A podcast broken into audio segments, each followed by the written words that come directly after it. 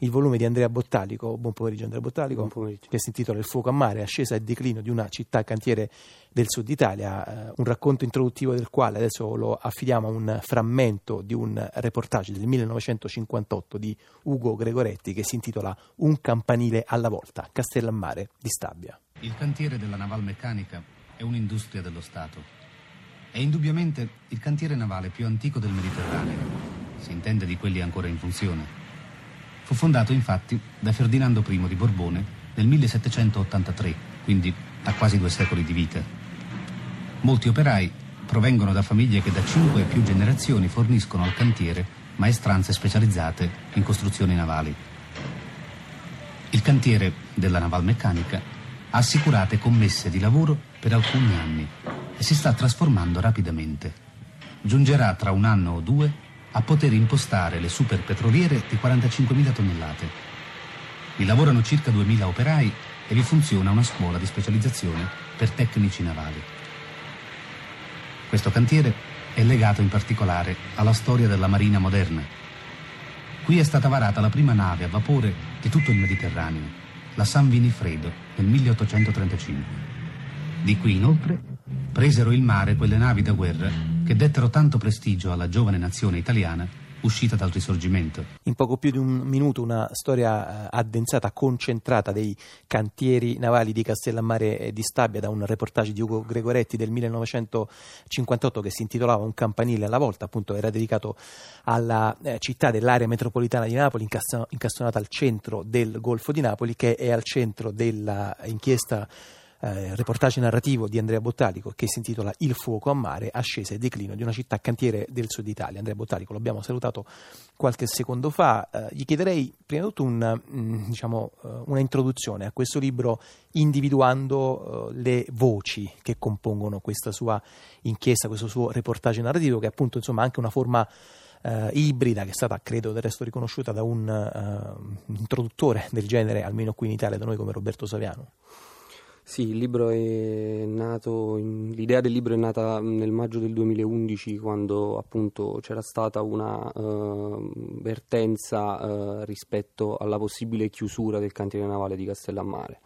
Io mi sono recato lì perché appunto all'interno della redazione di Monitor di cui faccio parte iniziavo a occuparmi di uh, ricerche sul lavoro e um, ho iniziato a seguire un po' le cronache relative a questa chiusura e le proteste e gli scioperi in atto. Da lì poi è nata nel tempo uh, l'idea di approfondire perché mi sono ritrovato davanti una materia che uh, valeva la pena di, di, di, di, indagare, di studiare con più attenzione. E quindi ho iniziato un attimo a raccogliere delle interviste uh, in, in, con l'idea di studiare innanzitutto la, da un lato la storia del cantiere navale e, del, e delle persone che, che, ci hanno lavorato nel, nel corso degli anni, dall'altro anche il rapporto complesso tra uh, il cantiere e la città, quindi eh, le relazioni uh, con il tessuto uh, urbano e sociale. Quindi... Allora, questo è un punto botanico al quale arriveremo tra qualche secondo perché appunto è uno degli, degli elementi, degli aspetti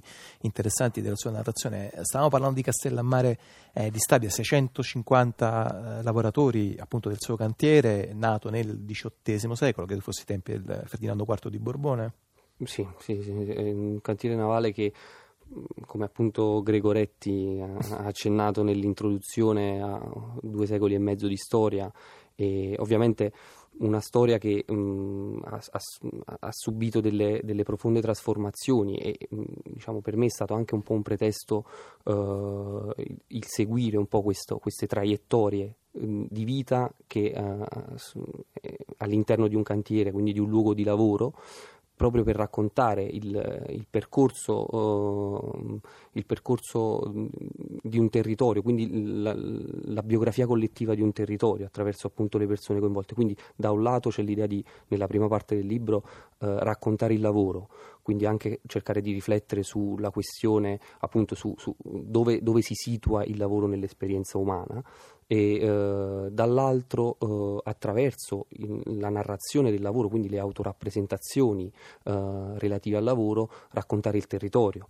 e quindi riflettere appunto su domande relative alle conseguenze di, eh, della dismissione industriale, su una eh, comunità che ne, ne, nel tempo si è, si, è, anche basata, si è costruita, si è autodeterminata appunto a partire dal, dal lavoro diventa anche un modo di raccontare una materia, quella del eh, lavoro che è stata eh, al centro di molte narrazioni, eh, soprattutto in Italia negli anni passati. Sto pensando anche ai libri sul precariato che a un certo punto sono quasi diventati eh, un profluvio un po' eccessivo. Eh, come mai Bottalico invece scelto di raccontare, appunto, ha citato la eh, dismissione industriale, veniva in mente il romanzo, di, il, romanzo il libro inchiesta di, di Ermanno Rea, proprio appunto parlando di Bagnoli, ne abbiamo parlato prima parlando di Città della Scienza, come mai? Ha scelto invece di affrontare eh, questo tema con una prospettiva operaista? Sì, da un lato cioè, l'idea è stata quella di riflettere anche su, sullo sviluppo industriale uh, lungo la costa, lungo la fascia costiera che da Pozzuoli arriva a Castellammare, quindi uh, la realtà produttiva di Castellammare, quindi questo cantiere navale che nonostante tutte le trasformazioni in atto è ancora lì, rappresenta anche una sorta di, di, avamposto del lavoro perché appunto a ben vedere lungo la costa di Castellammare molt- la maggior parte delle realtà produttive ha chiuso, quindi c'è questo tentativo di raccontare il lavoro proprio perché lungo la costa non, è rimasto ben poco e uh, c'è questo tentativo di, uh, in, di, interrogare le persone che hanno attraversato questa storia di lavoro, queste storie di lavoro, anche per, uh, per capire questo processo di trasformazione avvenuto su un territorio dove appunto la dimensione produttiva era, eh, era importante. G- non bisogna dimenticare che stiamo parlando di un, di un lavoro che ha delle sue caratteristiche, delle sue specificità relative anche a quello che viene definito, quello che è stato definito artigianato industriale industriale, quindi questo conferisce una certa, chiamiamola, identità sociale che quindi resta, re, persiste. Un artigianato che poi spesso, appunto, come succede nei lavori di, degli artigiani, si tramanda di padre in figlio, padri e figli che poi eh, Bottalico ha raccolto in maniera molto sapiente. Appunto, prima parlavamo delle voci che compongono la narrazione, spesso si dà voce agli operai del mare. Un altro aspetto molto interessante raccontato da Bottalico, appunto a proposito di artigianato, di costruzione eh, delle navi ha a che fare con il momento invece, come dire, quello del rilascio in acqua dei manufatti. In questo caso, naturalmente, stiamo parlando del varo delle navi. Prima di sentire Bottalico, vi abbiamo preparato un secondo frammento dal reportage di Ugo Gregoretti, del quale abbiamo ascoltato un primo frammento qualche secondo fa. In questo caso, appunto, eh, ascoltiamo eh, qualcosa che ha a che fare con una eh, tradizione che sta tra il sacro e il profano, ovvero quella di attaccare dei santini sulle navi prima del varo. La nave che si sta preparando adesso e che sarà varata fra qualche minuto è di 16.000 tonnellate. Buongiorno. Buongiorno. Buongiorno. Che cosa state facendo? Attacchiamo i santi per il vare. E com'è che attaccate questi santi? Che santi sono? Ce lo dica lei, capo. Capo, San Catello. È una vecchia tradizione, Ah. è vero, il primo San Catello protettore della nostra città. E poi c'è San Francesco di Sant'Antonio di Padova, Santa Maria di Porto Salvo che è anche una protettrice dei marinai. Ho capito. Quindi...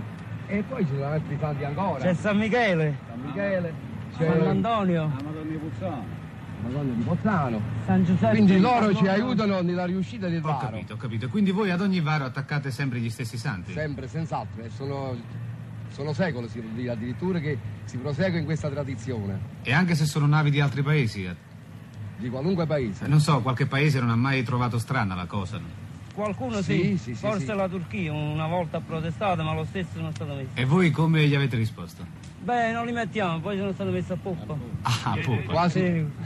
quasi, un poco, quasi un poco di nascosta la chiedichella, è vero, perché noi insomma abbiamo una sicurezza assoluta con questo sistema di attaccare i nostri Ho santi. capito. Andrea Bottalico, più che la chiglia di una nave, sembrava di ascoltare il racconto di una navata di una chiesa cristiana. Sì, sì, perché questo è un, un aspetto importante, un, un- un rituale. Certo non bisogna, bisogna fare attenzione perché Mm, ci sono molte contraddizioni relative, relative al, al, mondo del lavoro navale, ovviamente, mm, contraddizioni soprattutto emerse eh, nel tempo eh, e soprattutto eh, in relazione alle trasformazioni che, eh, che, ci sono state anche nel, eh, nelle, nei, mo- nei, modelli organizzativi del lavoro, diciamo così.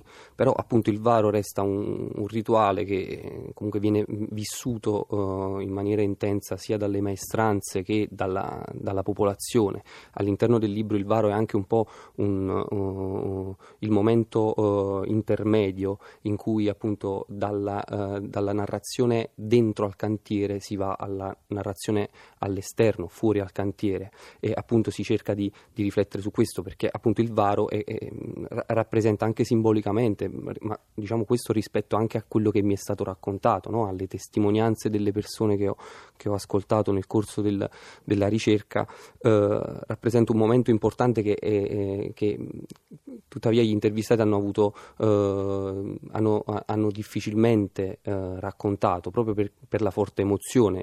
Uno degli intervistati che, che, che mi ha spiegato per bene diciamo, il processo mi ha, mi ha dovuto disegnare alcune, alcuni passaggi proprio perché io non, non capivo esattamente di cosa si trattasse, però appunto lo, lo, l'ho usato proprio come, come, come, tramite.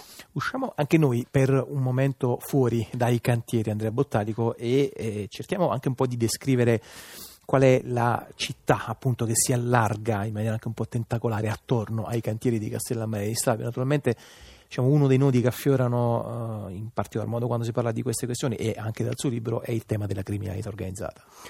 Sì, il tema ovviamente sì, quando si ha a che fare con un paese della provincia meridionale è uh, importante cercare di capire anche quali sono le relazioni di potere uh, nel tessuto urbano uh, di, di, che, che, si va a osservare. E di certo il processo che ho, ho osservato ha a che fare con una, mh, un periodo che per esempio vede il, il terremoto del dell'80, che appunto è stato uno di, di quei momenti raccontato anche dalle persone come uh, quello che ha sancito in qualche modo uh, l'inizio di un processo di disgregazione. Uh, sì, Castellammare ha una storia, ha una storia di, di, di criminalità, uh, ma che è una storia, mm, come dire, simile ad altri uh, territori coinvolti e nello stesso tempo c'era questa forte classe operaia che mh, mm, a detta di, degli intervistati fun- funzionava un po' da argine rispetto a tutto quello che al sottoproletariato urbano escluso dai, dai processi produttivi. poi è avvenuto qualcosa, stando alle narrazioni comunque comunque c'è stata una, uh, un'esplosione rispetto appunto al periodo di, di, del terremoto che ha sancito un prima e un, e un dopo e uh, comunque uh, diciamo qualcosa è cambiato nel, ne, ne, nella comunità che è, nello stesso tempo ha coinciso con la, disgre- la, dismissione degli apparati produttivi legati al territorio. E quindi ho cercato anche di, di capire questo e di riflettere con, con, le persone intervistate su, su, su quali sono stati i, i percorsi, questo all'esterno all'esterno diciamo, del, del, cantiere è, è, stato, è, stato, anche un momento per, uh, per, uh, per, cercare di capire quali erano appunto le relazioni tra appunto il, il, il mondo del lavoro e, e, e, tutto il resto. No, ma è chiaro che appunto, per esempio, mi viene in mente anche il racconto dell'Ilva di Taranto, è impossibile poi naturalmente raccontare la struttura a sé stante senza allargare lo sguardo a quello che si muove attorno, attorno a, quelle, a, quelle, strutture. Andrea Bottarico, molte grazie. Prima di salutarla, se riesce in pochi secondi a ricordare dare eh, qualche data delle presentazioni eh, del volume Il fuoco a mare? Sì, mh, mm, cioè, uh, ci sarà una presentazione eh, il uh, primo marzo nella libreria Io ci sto alle 18 poi, Io ci sto in una libreria eh, napoletana. Sì, sì. E poi ehm, a Bagnoli, eh, a Villa Medusa il 2 marzo e ehm, sempre intorno alle 18 e poi ad Acerra il 4 marzo al Teatro Istrioni eh, intorno, sempre alle 18. Va bene, queste sono alcune delle occasioni per poter ascoltare la voce di Andrea Bottalico, per poter anche acquistare il suo volume pubblicato dalle edizioni eh, Napoli Monitor. Questo è un reportage narrativo sul lavoro nei cantieri navali di Castellammare e di Stabia che vi abbiamo raccontato e che si intitola Il fuoco a mare, ascesa e declino di una città cantiere del sud Italia.